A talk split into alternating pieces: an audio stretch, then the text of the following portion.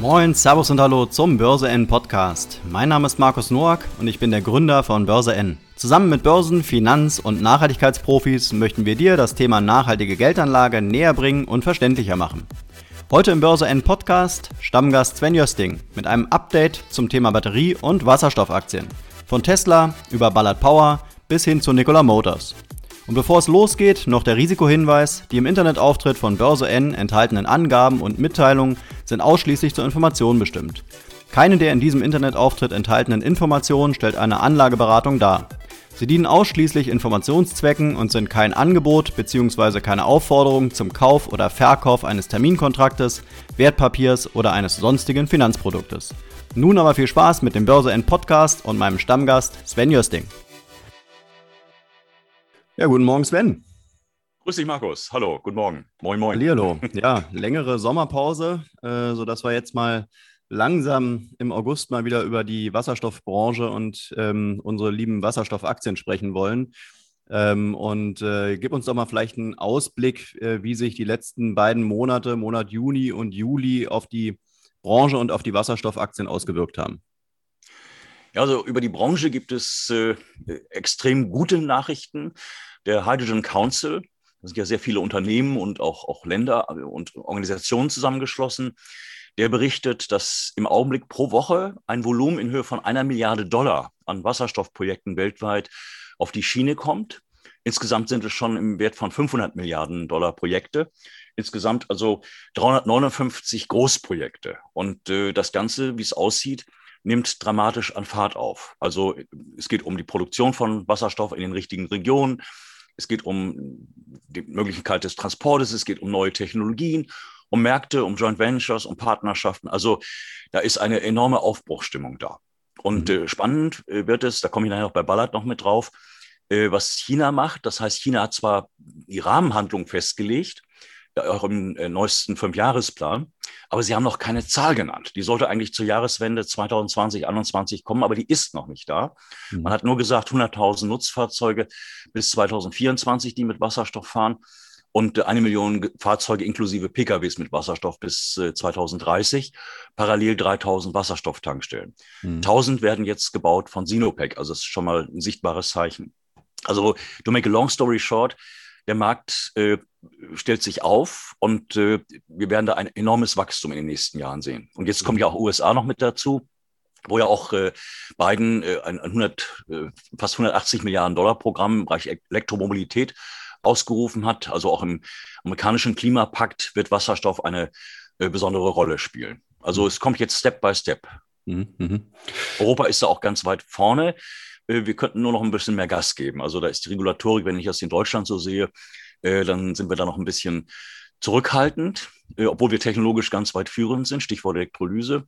Aber das, das dauert noch ein bisschen. Und ich muss gestehen, ich sehe ein der gewisses Handicap jetzt nach den Bundestagswahlen, also da bin ich jetzt sehr direkt, sollten die Grünen dort in der Regierung sein und ein Sonderministerium sogar aufbauen wollen in Sachen Umwelt und Klima, dass dann sogar das Wasserstoffthema eine Behinderung erfahren könnte, weil die Grünen nur den grünen Wasserstoff als, als Ziel ansehen. Der ist es auch als Ziel, aber bis dahin gibt es eben auch andere Farben, die erstmal die notwendigen Bedürfnisse decken an, an den Mengen an Wasserstoff und der mhm. Verfügbarkeit. Mhm. Also so gesehen ganz viele weltweite Aktivitäten und Entwicklungen, aber eben auch durchaus äh, Dinge, die uns in Deutschland betreffen.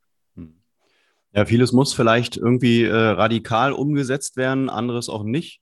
Äh, ich habe mal so ein paar Punkte zusammengesammelt, die vielleicht, äh, du siehst ja die, die Entwicklung oder die Branche immer sehr positiv, was ja auch gut ist, um mal so ein paar Kontraargumente nochmal einzubringen.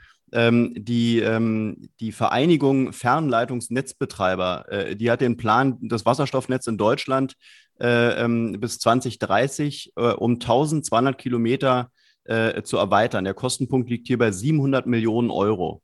Äh, äh, dann hat man momentan hat man ungefähr 90 Wasserstofftankstellen in Deutschland. Das Ziel ist ja im Prinzip auf 1000 Wasserstofftankstellen zu erhöhen. Ähm, also summa summarum, da fallen ja enorme Kosten an.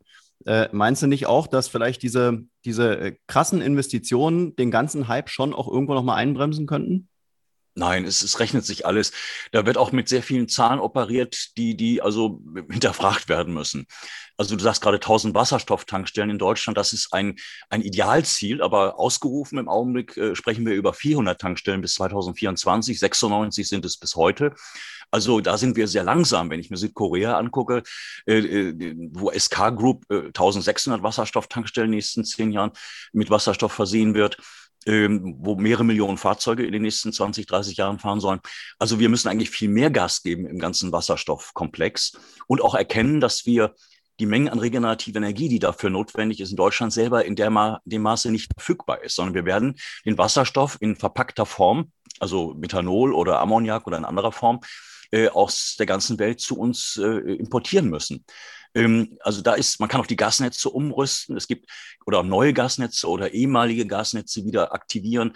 Das ist also alles heute schon, schon äh, extrem gut machbar.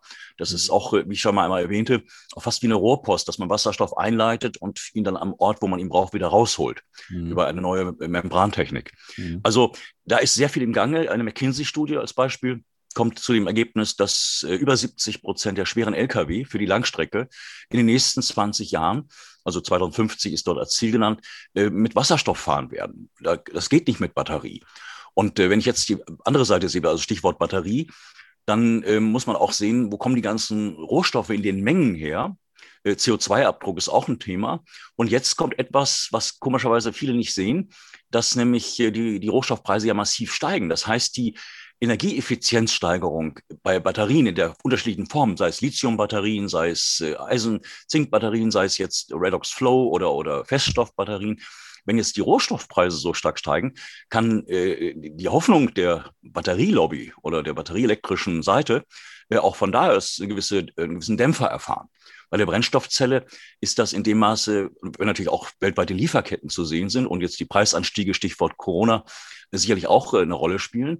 Aber äh, äh, im allen ganzen Themenkomplex Brennstoffzelle, Wasserstoff, und wir kommen nachher noch drauf über Blumen, äh, wird die Effizienz immer besser. Also wie effektiv ich Wasserstoff produzieren kann über regenerative Energien. Das heißt, da ist ein Wettlauf äh, wobei beides irgendwie auch zusammengehört. Das hängt eben vom Nutzungsprofil ab. Ne? Das heißt, wo der Wasserstoff zum Einsatz kommt.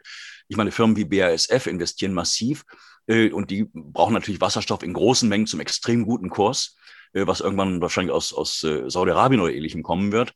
Ähm, und bis wir dann Wasserstoff haben für die Elektromobilität, wird es auch noch dauern äh, in den Maßen. Aber es kommt. Ähm, es ist einfach so viel im Gange und ich sehe es bei den Communities bei Facebook.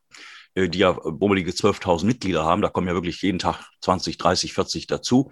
Und zwar viele Forscher, Entwickler auch dabei, die dann auch äh, äh, Texte und Beiträge einbringen, äh, was da technologisch passiert. Das können Materialien sein äh, im Einsatz mit der Brennstoffzelle. Äh, das können unterschiedliche Anwendungen sein, neue Produkte. Also es ist eine Aufbruchstimmung da. Und nachher kommen wir auf die Aktien.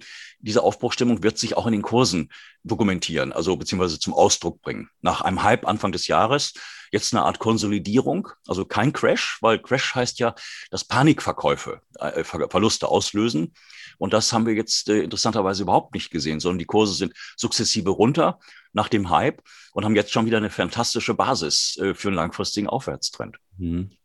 Ähm, würdest du dann auch sagen, dass Wasserstoff, die Technologie, schon irgendwie auch ähm, vielleicht in den nächsten Jahren erstmal so eine, so eine Koexistenz mit anderen Technologien, eben wie der Batterie äh, oder eben auch Erdgas führen muss, damit es dann langfristig gesehen wirklich äh, dann auch wirklich einen relevanten Marktanteil hat? Äh, oder weil oftmals habe ich das Gefühl, so die Börse äh, ähm, honoriert es eigentlich nur, wenn es äh, ähm, im Prinzip so äh, entweder oder, ja, also entweder Wasserstoff oder Batterie, aber so, dass man irgendwie so ein bisschen äh, smooth im Prinzip die nächsten Jahre äh, eben nebeneinander her existiert, damit dann wirklich sich langfristig was Gutes entwickelt.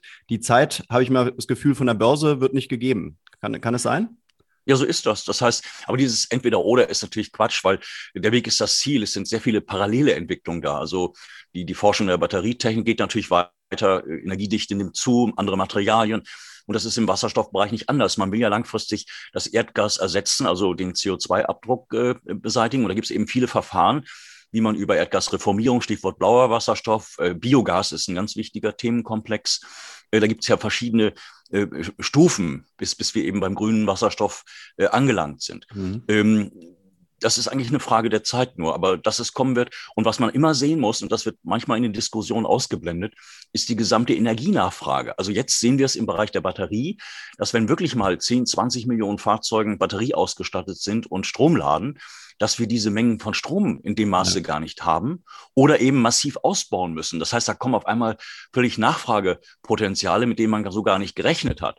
Das heißt, es hat alles zwei Seiten. Und ja. da sehe ich die, die äh, Skalierungseffekte beim Wasserstoff natürlich zielgrüner. Äh, die sind viel, viel, viel höher als, als bei der Batterie, obwohl das immer andersrum dargestellt wird, mhm. weil man über Wirkungsketten spricht und auch Wirkungsverluste, also dass man eben quasi Wasserstoff erst produzieren muss, indem man Strom nimmt, aber es ist ein Speichermedium und in Batterien als Puffer kann man natürlich auch äh, Strom speichern eine gewisse Zeit, aber in, in lächerlichen Mengen relativ zu, zum Wasserstoff. Mhm. Und die Infrastruktur, die Netze, also die Wasserstoffleitungen, die, die, die Gasleitungen, die sind ja da oder werden jetzt auch innerhalb der EU massiv ausgebaut. Ich meine, da gibt es sogar ein Programm, da reden wir über 70 Milliarden äh, Euro, die da in diesen Komplex investiert werden. Also äh, das wird alles kommen. Äh, und gerade jetzt auch für die Anwendung, ich erwähnte vorhin Nutzfahrzeuge, also bei Bussen oder schweren Lkw, auch im Schiffsbereich, Schienenfahrzeuge etc.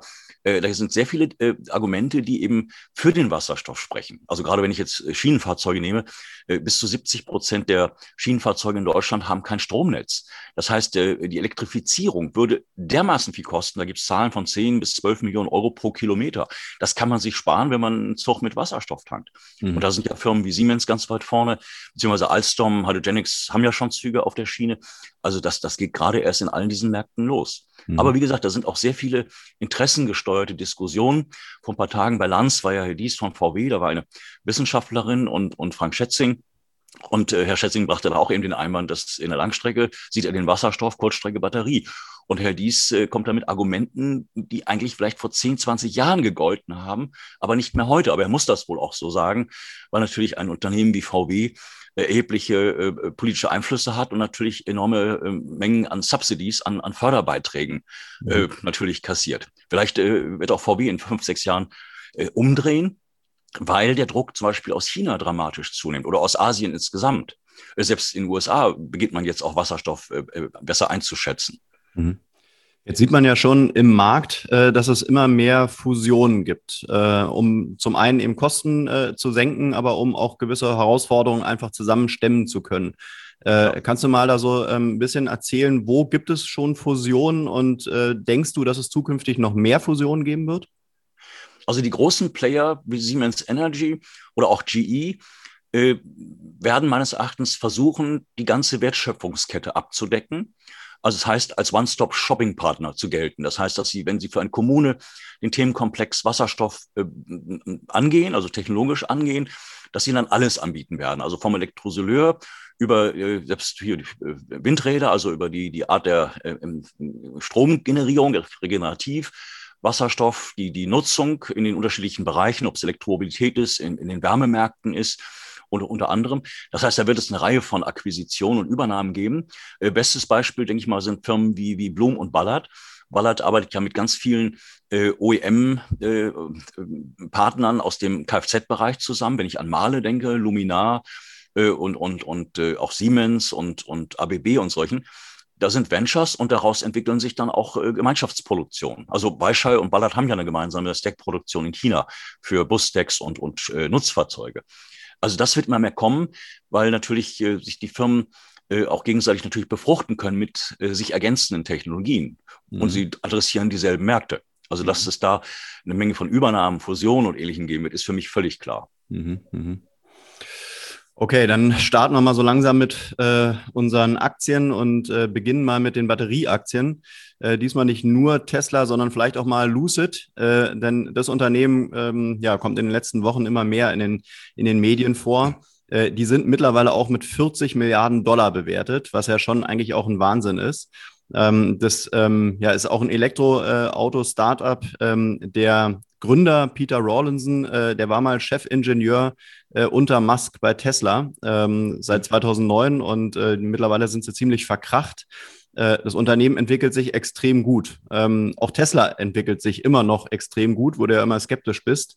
Die haben äh, insgesamt einen Rekordumsatz von knapp 12 Milliarden Dollar eingefahren und die Aktie geht eigentlich munter, munter weiter nach oben, würde ich sagen. Ähm, vielleicht kannst du mal so ein bisschen ähm, ja, Einschätzung geben, wo steht Lucid, wo wird sich das Unternehmen hin äh, bewegen und äh, wie ist deine Meinung zu Tesla?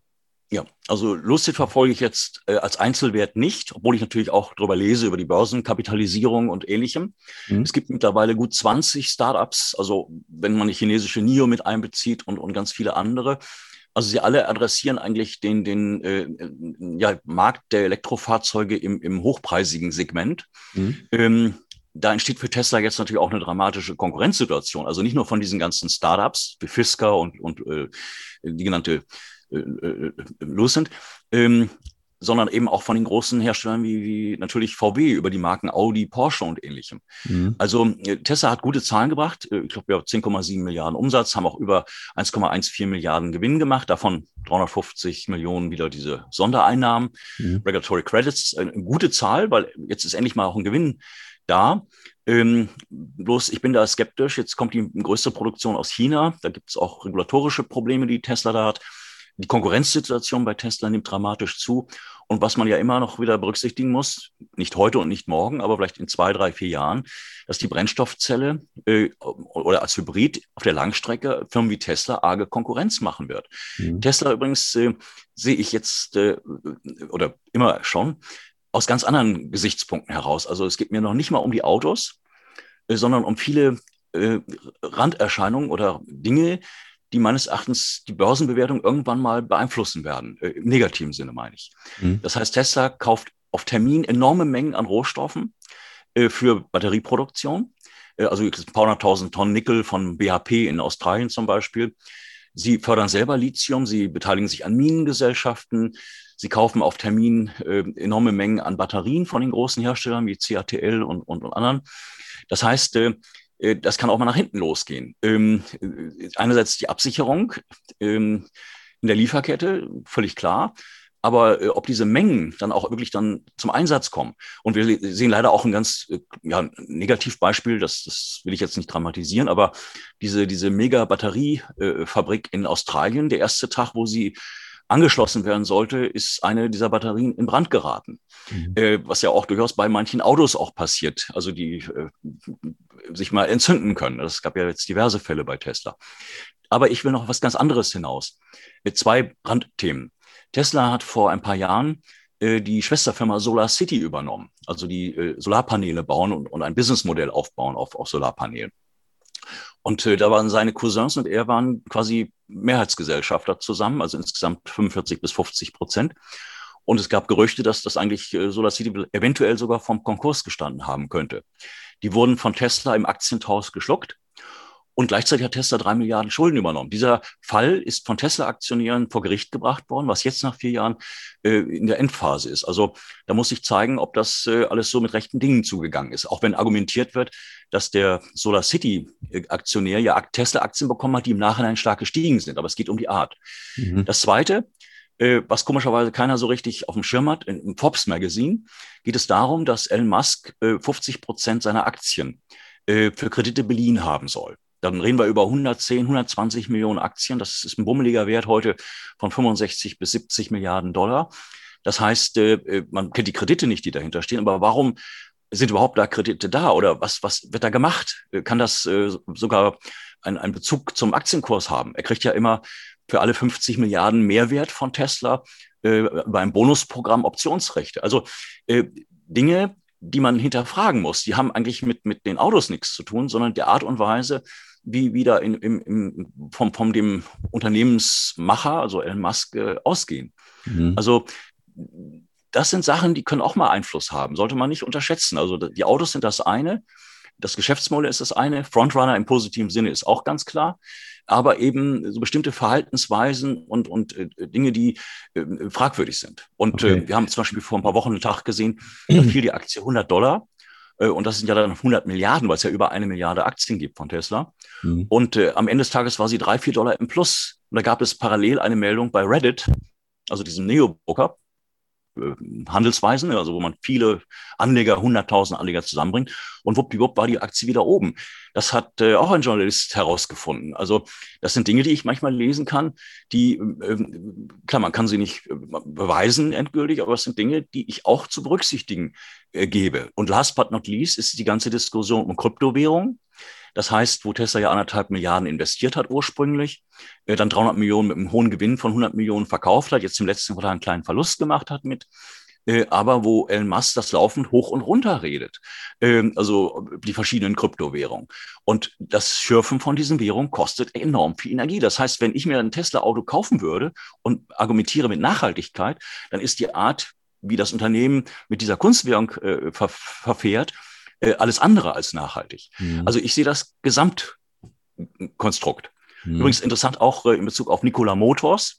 Aber da kommen wir ja gleich noch drauf. Da kommen wir gleich noch zu, genau. Ähm, aber mich würde vielleicht noch interessieren, ähm, du, du bist ja wirklich, seitdem wir den Podcast machen, bist du ja kritisch gegenüber Tesla. Äh, oftmals hast du richtig gelegen, oftmals hast du auch falsch gelegen. Also wenn so wir jetzt das. mal ein ja. kurzes Fazit ziehen würden aus den letzten, sagen wir mal, aus den letzten Monaten, ähm, wo du, wo du immer kritisch äh, gegenüber Tesla warst, bei welchen Punkten müsstest du dich heute äh, revidieren? Wo hast du falsch gelegen? Nee, gar nicht. Ähm, die Zahl der Autos, die sie verkauft haben, teilweise wurden die erkauft über, über hohe Rabatte. Ähm, also die Zahl der Autos selber, die da im Raum steht, äh, ist, ist toll, aber relativ zum Weltmarkt lächerlich. Ähm, äh, es sind viele Dinge auch jetzt mit dem, es kommen ja verschiedene ähm, äh, Autos jetzt auf den Markt. Der Cybertruck ist ja geplant, dann, dann ein, ein äh, LKW mit, mit Batterie, der jetzt äh, 22 kommen wird, wo auch ein wichtiger Mann bei Tesla gerade ausgeschieden ist, der dafür eigentlich verantwortlich war. Ähm, also ich sehe die Aktie und die 700 Milliarden Bewertung nicht, wie viele Analysten es sehen. Die sagen, das ist eine KI-Aktie, das ist ein Unternehmen oder KI-Unternehmen. Das heißt, Tesla wird langfristig Geld verdienen mit, mit äh, autonomen Fahren zum Beispiel und diesen Dingen und weniger mit Autos. Aber äh, für mich ist es ein Autohersteller, äh, der einfach dem Markt voraus ist, aber andere sind mittlerweile auch äh, da. Und da ist jetzt gar kein Unterschied mehr. Es geht dann um die Preisgestaltung am Markt. Äh, die Margen, die man äh, beim Verkauf der Autos erzielen kann, mit, natürlich mit Service oder mit diesem autonomen Fahren. Es gibt ja ein Programm für 199 Dollar im Monat, was da angeboten wird. Da muss man das mal sehen. Aber ich sehe da eben auch Gefahren am Horizont, äh, weil ich, für mich ist ja das Anti- Wasserstoff, Brennstoffzellen-Investment, weil ja Elon Musk von der Brennstoffzelle nichts hält, obwohl er äh, Wasserstoff übrigens in seinen Raketen einsetzt bei SpaceX. Also von daher, ähm, also ich, kritisch, weil die 700 Milliarden Bewertung für mich keinen Hintergrund haben. Und die Optionsprogramme, die Elon Musk erhält, er hat jetzt über 50 Millionen Aktien, wo er zu 70,01 Dollar Aktien beziehen kann, also 10 Prozent des aktuellen Börsenkurses. Da hat er auch schon 30, 35 Milliarden Buchwert. Äh, da könnten auch äh, Fragezeichen kommen. Einmal mit der Dilution, Verwässerung der Gesamtzahl der Aktien durch diese Ausgabe und auch vielleicht sogar äh, ohne Obligo natürlich, weil ich bin ja kein Steuerberater, aber vielleicht auch steuerliche äh, Aspekte, dass diese Optionen irgendwann vielleicht äh, von ihm selber natürlich, wenn er sie umwandelt, steuerlich erfasst werden, sicherlich. Der Gewinn wird dann sicherlich versteuert werden müssen. Aber ob Tesla selber da auch irgendwelche Verpflichtungen heraus erwächst, weil wir reden ja über, nicht über Peanuts, sondern wir reden über 30, 40, 50 oder 100 Milliarden Dollar. Mhm. Also sind viele Dinge, wie gesagt, die haben mit dem Auto nichts zu tun. Und dann eben in zwei, drei Jahren erwarte ich, dass der Pkw-Bereich ebenfalls äh, mit Wasserstoffthemen besetzt werden wird. Das sagt äh, Professor Hirose von Toyota, beziehungsweise vormals äh, Toyota, dass in ein paar Jahren äh, Brennstoffzellenfahrzeuge oder wasserstoffbetriebene, auch Hybride, äh, dass die preislich nicht teurer sein werden als rein batterieelektrische Autos mhm. ähm, oder Verbrenner. Und dann äh, möchte ich dich sehen und mich sehen, wenn wir, wenn alles da ist, also die Tankstelle da ist, der Wasserstoff in guten Mengen zum guten Kurs da ist, also Cost of Ownership geregelt ist, die Gesamtkosten eines Autos. Also äh, dann möchte ich mal sehen, wer sich dann noch für die Langstrecke ein rein batterieelektrisches Auto kauft. Ich bin, mhm. das ist meine Prognose, aber ich habe mit einigen Prognosen, manchmal braucht es ein paar Jahre, aber ich habe mit vielen langfristig recht gehabt. Und, mhm. und ich, ich lasse mich da jetzt auch nicht beirren, dass jetzt Tesla Gewinn macht und, und äh, auch in der Börsenbewertung so super dasteht und es sehr viele Fans gibt. Also 55 Millionen Follower hat Elon Musk, die er mit äh, Tweets ja auch ähm, äh, gut unterhält. Also äh, ich behalte mir meine Skepsis. Hm.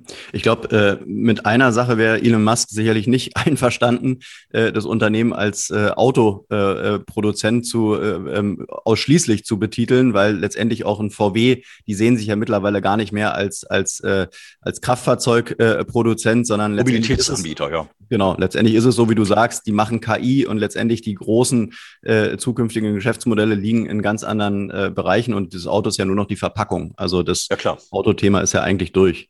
Ja, aber da kommt jetzt wieder auch die Brennstoffzelle Wasserstoff ins Spiel, weil wenn man das Auto als fahrenden Computer betrachtet, mhm. brauche ich ja viel, viel, viel mehr Energie, nicht fürs Fahren über die Batterie, sondern für ganz andere Dinge und auch ja, nicht klar. Klimaanlage oder Heizung oder ähnliches, mhm. sondern für alles, was da KI, äh, IT-mäßig alles so drin ist.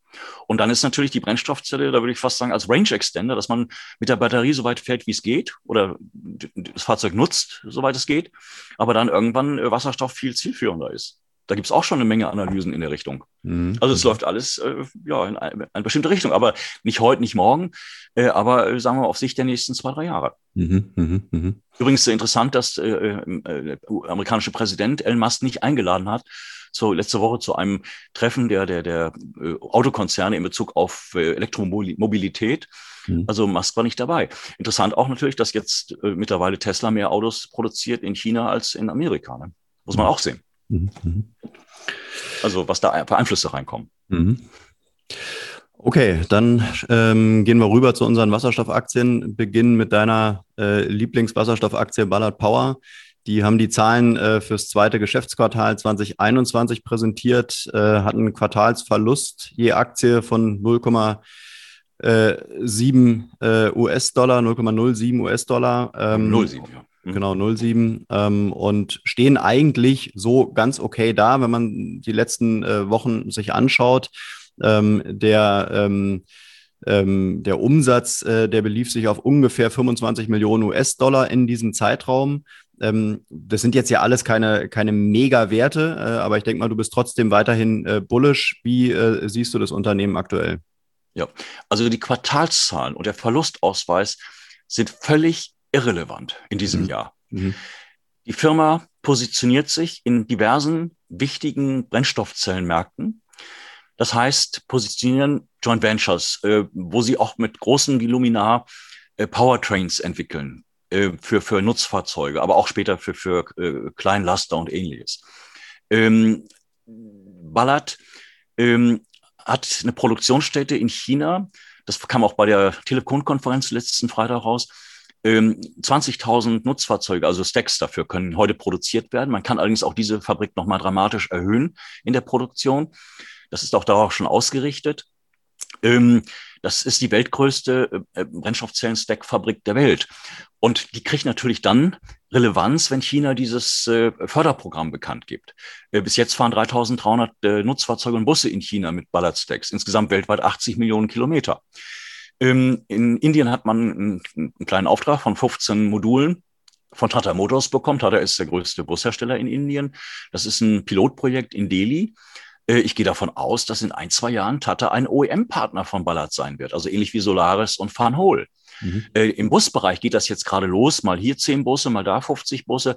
Äh, da werden wir in den nächsten Jahren Aufträge sehen aus London und, und solchen Großstädten von 100, 200, 500 oder sogar 1000 Bussen. Und Ballard hat das weltbeste Know-how. Alle anderen gehen da rein. Äh, klar wird der Wettbewerb auch entstehen, trotzdem stehen sie da. Sie haben mit Siemens, äh, das läuft jetzt schon drei Jahre, äh, für einen Brennstoffzellen, einen wasserstoffbetriebenen Zug. Alstom, Hydrogenics sind ja schon im Markt in dem Bereich. CRRC, mit denen Ballard zusammenarbeiten in China auch schon. Da gibt es schon Straßenbahn mit Wasserstoff, auch mit, mit Stacks von Ballard. Äh, dieser Meteo, der wird in, in zwei, drei Jahren in Großserie gehen. Ballard ist da drin. Und, äh, ist, und dann äh, wird Ballard äh, ab nächstem Jahr wohl in die Elektrolyse hineingehen. Das heißt, da glauben sie auch, dass sie ein Marktführer sind in der äh, Technik, die die Wasserstoff produzieren lässt. Also wir sehen eine Positionierung in allen möglichen Bereichen, ob es Lokomotiven von Canadian Pacific sind, äh, ob es äh, auch Schiffe sind. Es gibt gerade vor kurzem ein, eine Fähre, die in Ballaststacks äh, begonnen hat. Das sind alles Märkte, die am Anfang stehen, wo ich davon ausgehe, dass Ballard nächstes Jahr ein sehr gutes Wachstum haben wird, weil das dann sichtbar sein wird, Stichwort Busse und so weiter oder China. Aber im 23, glaube ich, werden wir explosionsartiges Wachstum haben, weil dann eigentlich mehrere Märkte voll im Gange sind und Ballard an vorderster Front äh, dort äh, technologisch führend ist. Also äh, man muss einfach Zeit haben. Der jetzige Kurs ist für mich hochinteressant. Wir waren ja bei über 40 Dollar, wir kamen aber von zwei, drei. Wir haben ja über die Jahre schon oft gesprochen, hat sich ja auch bei, bei jetzt 16 Dollar oder so immer noch verfünffacht, obwohl sie natürlich vom Hoch wieder weit entfernt ist. Aber sie haben, wie gesagt, auch eine gesunde Bilanz. Und das richtige Wachstum geht nächstes Jahr los und die Börse antizipiert das. Und ich mhm. kann mir da vorstellen, wenn China das Programm bekannt gibt, äh, und das wird wahrscheinlich nicht kleiner sein als das europäische, da reden wir über 500 Milliarden Dollar, eine Billion, zwei Billionen, vielleicht auch mehr, äh, dann ist das natürlich ein Startschuss für die Produktion von Ballard. Ganz spannend, dass Ballard äh, wohl plant, äh, noch dieses Jahr etwas bekannt zu geben, was eventuell eine europäische Produktionsstätte zur Folge hat. Also da gibt es äh, Sätze, die, die eigentlich extrem äh, positiv sind, äh, mhm. dass man in diesem Jahr noch äh, da vielleicht sichtbar sein wird. Denn Ballard möchte ja 40 Prozent Europa, der wachstumsstärkste Markt in Sachen Wasserstoff- und Brennstoffzelle im Augenblick. 40 Prozent Asien, da ist natürlich Südkorea, Japan und bald auch China ganz weit vorne. Und dann natürlich 20 Prozent Nordamerika. Das heißt also, Ballard muss man als das Schlüsselinvestment, das Key-Investment ansehen in diesem Bereich. Da muss man einfach nur Zeit haben. Aber die aktuellen Kurse sind schon wieder hochinteressant. Mhm, mh. Okay, dann kommen wir zu Bloom Energy. Ähm, auch das ist eine Aktie, die letztendlich von diesem Abwärtstrend im Markt äh, ja, betroffen war. Äh, der Peak, äh, der so ungefähr im Januar, Februar lag, äh, da konnte man sich bis dato auch nicht, nicht wirklich erholen. Ähm, der Verlust lag jetzt im, ähm, ja, im, im vergangenen Quartal bei ungefähr 53,9 Millionen Dollar. Ähm, der äh, Umsatz äh, lag immerhin bei 228,5 Millionen US-Dollar. Die hatten, die Analysten hatten mit ein bisschen mehr gerechnet, aber im Vergleich zu, ähm, zu äh, Ballard Power ist es ja trotzdem äh, ein, ein richtig großer Umsatz. Ähm, nichtsdestotrotz, äh, die ähm, Aktie verfehlt so ein bisschen die Erwartungen. Woran kann es liegen? Würde ich so nicht sehen. Ähm, der Verlustausweis hängt damit zusammen, dass, äh, also jetzt was Zulieferteile angeht und ähnliches, da gab es ja auch durch Corona äh, Probleme, hat viele Unternehmen natürlich betroffen, ne, was, was Rohstoffe oder, oder Zulieferteile angeht. Ja, die Firma ist auf einem äh, extrem guten Weg. Äh, man muss immer wissen, dass das zweite Halbjahr immer bei äh, Blumen äh, das Entscheidende oder das Wachstum starke ist. Jetzt haben sie ein Wachstum gehabt von 20 Prozent im Vergleich zum Vorjahresquartal. Ähm, aber sie haben ganz viele, ähm, ja, ähm, das sind so Auftragseingänge, kann man sagen, Acceptances genannt. Mhm. Die waren jetzt äh, 40 Prozent plus im, im zweiten Quartal. Was wirkt sich natürlich erst mit einem Timelag aus, mit einer zeitlichen Verschiebung, weil das Erhalten eines Auftrages bis zur Prüfung, Finanzierung, Umsetzung vergehen mal eben bummelig äh, sechs bis zwölf Monate. Äh, bei Blum sind extrem positive Dinge im Gange äh, auf der technologischen Seite. Sie haben ja mit Samsung äh, Heavy eine Partnerschaft für äh, Hochtemperatur-Brennstoffzellen, SOFC-Zellen für Schiffe und in diesem Fall für Antriebssysteme für LNG-Transporter, also Flüssiggas-Transporter. Da haben sie Zertifizierung gerade vor einer Woche erhalten, dass das jetzt alles äh, auf dem richtigen Weg ist. Also in ein paar Jahren wird äh, Blum auch in dem Bereich Geschäft machen. Im Augenblick ist es erstmal ein, ein neuer Markt. Ähm, sie haben ein neues Kraftwerk in, in Südkorea installiert, wo Strom und Wärme äh, hocheffizient genutzt werden. Äh, aber sie haben zwei technologische Dinge, die komischerweise noch wenige gesehen oder darüber gehört haben. Ähm, einmal mit äh, Heliogen, das ist eine Firma, die gibt es auch schon äh, viele Jahre. Da geht es darum, wie man Sonnenenergie äh, nochmal gebündelt, nochmal viel effizienter einsetzt, um damit über die Elektrolyse wesentlich günstiger äh, Wasserstoff zu produzieren. Also, also viel effektiver in der Produktion von grünem Wasserstoff zu sein über die Nutzung von Sonnenenergie, aber eben auch der konzentrierten Nutzung. Also, dass ich das gelesen habe in der Form, das ist schon ein Hammer, weil dann könnte Blumen quasi einer der ersten sein, der grünen Wasserstoff zu einem extrem guten Kurs wird produzieren können. Übrigens, USA äh, wird erwartet, dass im Jahr 2030 grüner Wasserstoff ein Dollar kostet. Also äh, dann ist er günstiger als Erdgas und, und vieles andere. Also man sieht schon, was da passiert. Das zweite wichtige Moment bei Blumen ist eine Technologie, die fast nichts kosten soll, die aber die Erdgasemissionen oder die Methanemissionen bei der Produktion von Erdgas beziehungsweise Erdöl, die ausfliegen beziehungsweise abgefackelt werden beziehungsweise ausweichen, wo man mit verhältnismäßig wenig technologischem Aufwand zu ex also fast keinen Kosten dieses Umweltproblem, und wir sprechen über 80 Millionen Tonnen im Jahr an diesen Emissionen beseitigen kann. Das ist sicherlich jetzt kein Geschäft, wo Bloom morgen Geld mit verdient, aber es zeigt die technologische Stärke des Konzerns. Dann kommt last but not least etwas hinzu aus dem Take der letzten äh, äh Telefonkonferenz zum zweiten Quartal, ähm, dass man eigentlich in einer ganz total guten Lage ist. Die Energieserver werden immer effektiver. Man kann immer günstiger und sicherer äh, Strom produzieren, aber auch Wärme und, und auch Cable Capture ist da ein Riesenthema. Äh, immer sicherer zu immer günstigeren Kursen. Und Blum äh, äh, setzt dem entgegen, dass weltweit es umgekehrt ist. Also viele, ähm, äh, also Strompreise werden immer höher, steigen immer stärker und die Sicherheit der Stromlieferung nimmt in vielen Regionen der Welt immer mehr ab. Also Naturkatastrophen und ähnlichem. Das heißt, dass gerade die netzunabhängigen äh, Brennstoffzellenkraftwerke des Unternehmens immer notwendiger, sicherer effizienter und, und, und günstiger werden. Das heißt also, Blumen hat da echte Antworten auf den Klimawandel. Das muss man da sehen. Und es gibt ja jetzt Analysen, also es gibt die ersten Broker haben ihre äh, Kursziele erhöht, einer gerade von 29, ich glaube JP Morgan war das, auf 34 Dollar. Äh, also diese Firma wird in den nächsten Jahren jedes Jahr 30 und mehr Prozent wachsen. Die werden wahrscheinlich auch nächstes Jahr ähm, als erstes Geld verdienen ähm, und machen eine Milliarde Umsatz. Und es kommt hinzu, der frühere Chef äh, von GE für Lateinamerika äh, und auch zuständig für ähm, weltweite Lieferketten bei GE, der ist jetzt äh, auch in den Vorstand gekommen. Also es kommen immer mehr GE-Leute zu Bloom hinzu, ähm, was mich eigentlich zu der Vision bringt, dass irgendwann GE den Laden schluckt und da was Großes draus macht, weil GE will ja in diese Richtung gehen, ähnlich wie Siemens oder auch alle anderen großen vergleichbaren Unternehmen. Ähm, dass, dass irgendwann diese Technologie durch einen großen gehebelt wird. Das kann man vergleichen mit der Übernahme von Hydrogenics durch Cummins Engine. Ein bisschen auch vergleichbar Weichai und Ballard. Das heißt, Cummins ist ja einer der größten Dieselmotorenhersteller und hat jetzt über äh, Hydrogenics äh, den Markt der, äh, des Wasserstoffs angegangen. Also da sind die jetzt richtig gut aufgestellt für Elektrosoleure, für, für die ähm, Stacks für LKWs, Nutzfahrzeuge etc. Also man sieht, dass da äh, sicherlich jetzt diverse Übernahmen kommen, gerade weil die Kurse ja wieder so runter sind. Äh, bei Bloom kommt übrigens eins hinzu, das sind auch Shortseller. Das heißt, äh, äh, von Anfang des Jahres bis heute sind von, von 12, 13 Millionen Aktien Leerverkauf auf 18 gegangen. Also man sieht, der Kursrückgang hatte auch klare Interessen, dass man da den Kurs runterbringen wollte.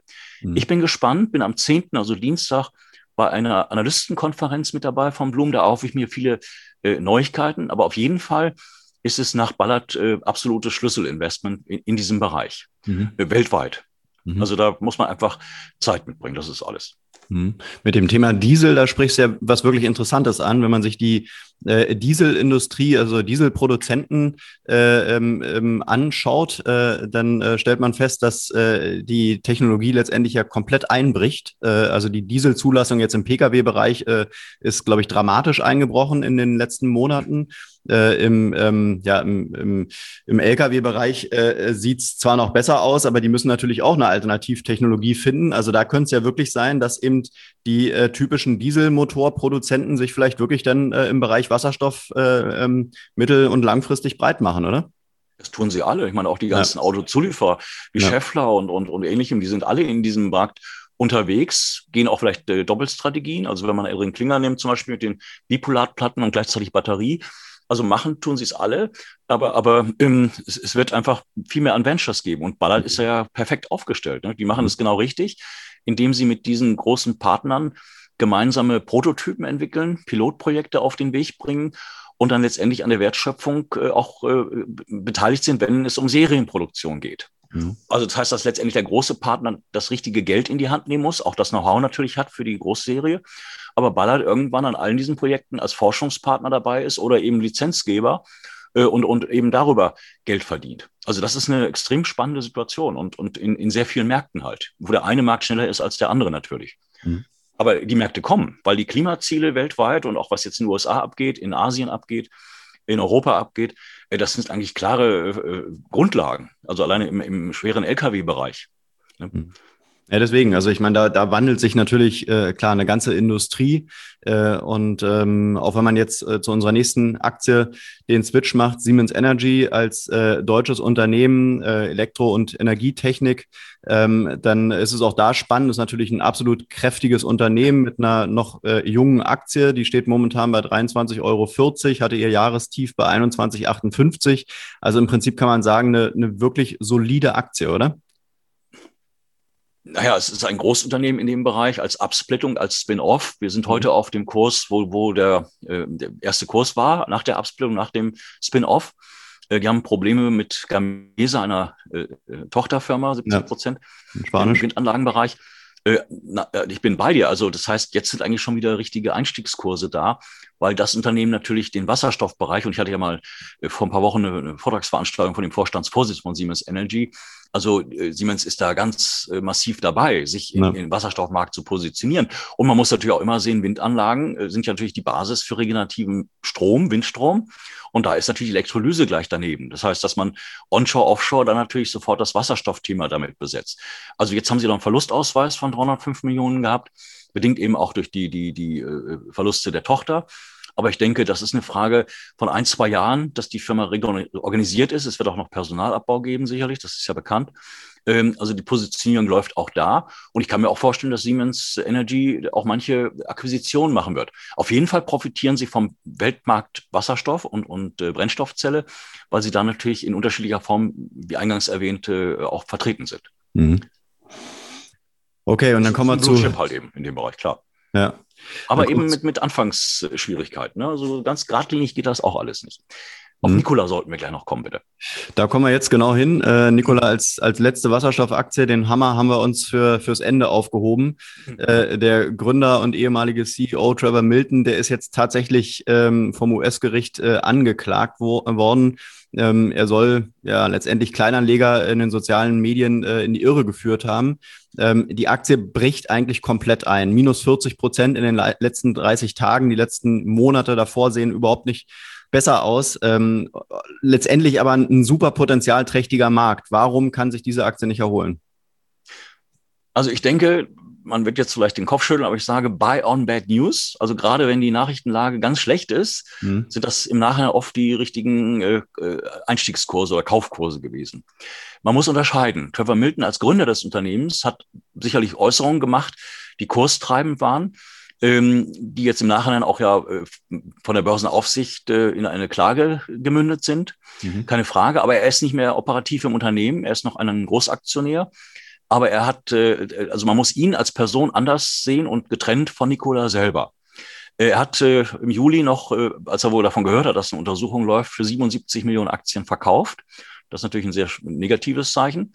Ähm, aber gleichzeitig hat jetzt ein Gericht äh, äh Werte in Höhe von 100 Millionen Dollar quasi beschlagnahmt. Ich denke, da gehört auch das Aktienpaket an Nikola dazu, wie auch eine Ranch, die, die also jetzt äh, geseized worden ist oder gesized worden ist.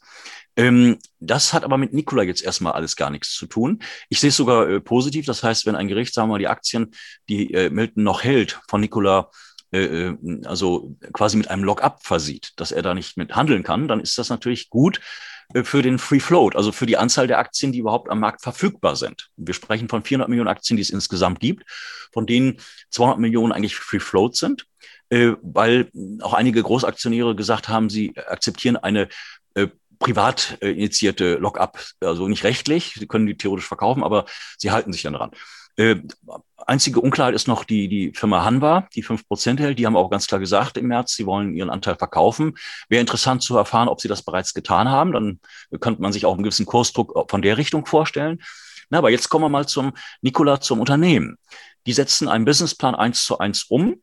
Sie haben auch gerade vor kurzem einen schweren LKW einen Berg hinauffahren lassen mit Motor, weil der Kritikpunkt war ja vor im letzten Jahr, dass man ein Fahrzeug den Berg hinunterfahren ließ, wobei es immer ums Design ging und nie um den Motor. Das wurde hinterher so dargestellt, dass das äh, eine Attrappe war oder irgendwie nicht stimmte, aber darum ging es ja eigentlich gar nicht. Also man sieht, wie auch hier in solchen Bereichen Fake News ganz schnell die Runde machen. Ähm, Nikola baut ein Netz an Partnerunternehmen auf. 116 sind es jetzt. Das sind Unternehmen, die Reparaturservice machen, die auch als Vertriebspartner in Frage kommen. Da kamen jetzt über 50 Grad dazu. Sie bauen demnächst oder setzen demnächst die erste Wasserstofftankstelle in Gang. Sie produzieren den Wasserstoff selber. Da haben sie Abkommen geschlossen mit unter anderem einem äh, Stromversorger, dass sie also extrem günstig regenerativen Strom bekommen. Der Wasserstoff zum Verhältnispreis äh, zum Diesel heute schon produzieren lassen soll. Also sie machen das selber. Und sie haben sich mit 50 Millionen Dollar an einem Waste-to-Energy-Projekt beteiligt, wo es auch darum geht, über eine äh, Recyclinganlage grünen Wasserstoff zu produzieren. Äh, die Prototypen laufen. Es ist interessant sogar, dass Iveco sagt, sie werden diese LKWs dann auch später in, in Europa äh, äh, ähm, vertreiben.